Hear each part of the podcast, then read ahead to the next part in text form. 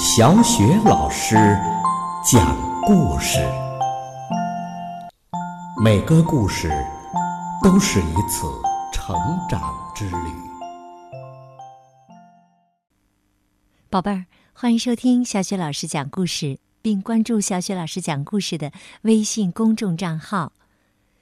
今天，小雪老师带给你的故事是《奢华小姐》，来自《齐先生妙小姐》系列绘本，作者是来自英国的罗杰·哈格里维斯，由人民邮电出版社出版。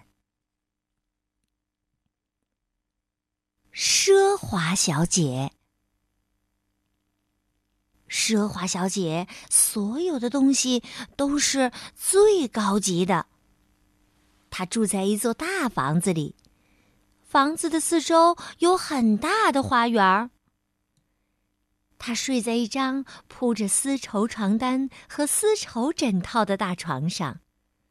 他在金浴缸里洗澡，他用银盘子吃饭。他的生活可真是奢华呀！他自己也这么认为。奢华小姐想的最多的就是自己。她很少想到别人。一天呐，奢华小姐在花园里散步，突然发现围墙上有一扇小门儿。她从来没有注意过这扇小门儿。她想了想，这里面会是什么呢？然后啊，她就推开门走了进去。他来到了一条公路上，小小先生迎面走了过来。他正在散步。早上好，小小先生扬了扬帽子，很有礼貌地说：“奢华小姐高高的仰着头，从他身边走了过去，就好像小小先生根本就不存在一样。”他心想：“哼。”真是一个不起眼儿的小人物。他来到了一个公共汽车站。快乐先生和白日梦先生正在等着去镇上的公共汽车。快乐先生咧嘴笑了笑，说：“你好。”他友好的问：“你是谁呀？”奢华小姐回答：“我。”我是奢华小姐。快乐先生说：“哦。”白日梦先生问：“你要坐公共汽车吗？”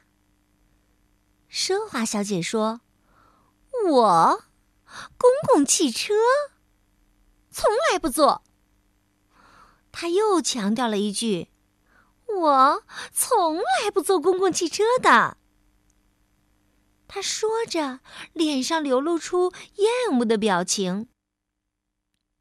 在公共汽车上，你得坐在其他人的身边儿。我永远都不会这么做的。快乐先生挠挠头，哦，他真不知该说什么好了。奢华小姐神气活现的走了。奢华小姐来到了小镇上。他沿着街道一边走，一边欣赏着商店橱窗里自己的影子。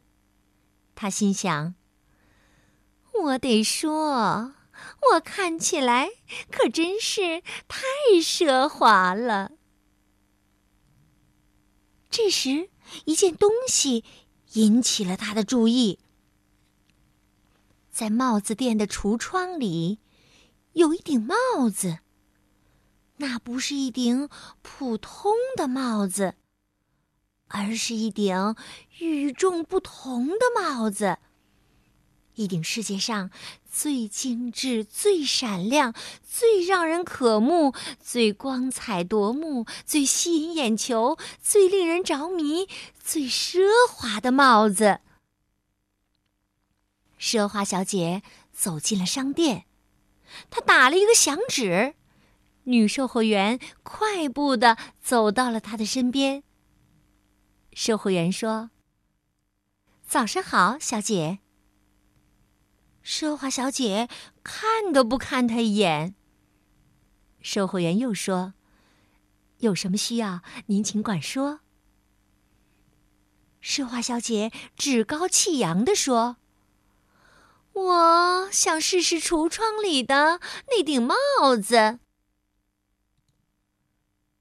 奢华小姐戴上帽子，看着镜子里的自己，她深深的吸了一口气，太华丽了，我看起来真是太美了。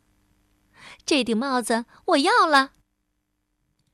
呃，可是您不想知道它的价钱吗？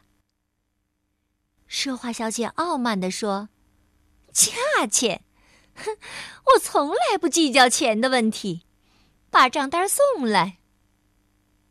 说完，他踱着步子走出了商店。奢华小姐站在人行道上，挥了挥手，她高傲的叫道：“出租车！”一辆出租车停了下来，她用命令的口气说：“送我回家。”然后就往车里钻，但是啊，他明显上不去，因为他的新帽子太大了，怎么都进不了车门。他对司机说：“司机，你应该买一辆更大的出租车。现在，我就自己走回家吧。”出租车司机听了，咧嘴笑了笑，没说什么。奢华小姐只好自己走回家。她心想：也许走路比坐车更好，这样所有的人都会有机会欣赏我这顶华丽的新帽子。可是啊，意外发生了。天开始下雨了，糟糕的是，雨下呀下，下个没完没了。雨下的有多大，奢华小姐就被淋的有多湿；奢华小姐身上有多湿，她的帽子就有多湿。这是多么令人难过的一幕啊，宝贝儿，你不觉得吗？这时啊，一辆从镇上返回的公共汽车从奢华小姐身旁经过。快乐先生和白日梦先生正舒服的坐在车上，向车窗外张望。快乐先生看着全身湿透、艰难的在雨地里走着的奢华小姐，说道：“我说，这是多么奢华的一幕啊！”白日梦先生听了，咯咯的笑了。他表示同意：“嘿嘿，啊，是太奢华了。”奢华全无的奢华小姐回到了家，她在金浴缸里洗了个热水澡，然后用金蛋杯和银勺子吃了鸡蛋。她感觉呀，好多了。后来，他度过了一个非常愉快的夜晚。他看着宝贝儿，你觉得他整个晚上都在看什么？不对，不是看电视，他是在看他自己，镜子里的自己。宝贝儿，刚刚小雪老师给大家讲了这个故事，名字叫《奢华小姐》。奢华的意思啊，就是花费很多很多的钱财来摆门面。那你觉得这样做对不对呢？你喜不喜欢奢华小姐呀？可以通过微信告诉小雪老师。小雪老师觉得呀，与其花那么多钱财去摆门面、去装饰自己，还不如用这些钱做一些有意义的事。你说呢，宝贝儿？好了，宝贝儿，故事就讲到这儿了。接下来呀，又到了小雪老师读古诗的时间了。今天我们朗读的古诗是《石灰吟》。《石灰吟》，于谦。千锤万凿出深山，烈火焚烧若等闲。粉骨碎身全不怕，要留清白。千锤万凿出深山，烈火焚烧若等闲。粉骨碎身全不怕，要留清白。千锤万凿出深山，烈火焚烧若等闲。粉骨碎身全不怕，要留清白。千锤万凿。出深山，烈火焚烧若等闲。粉骨碎身全不怕，要留清白。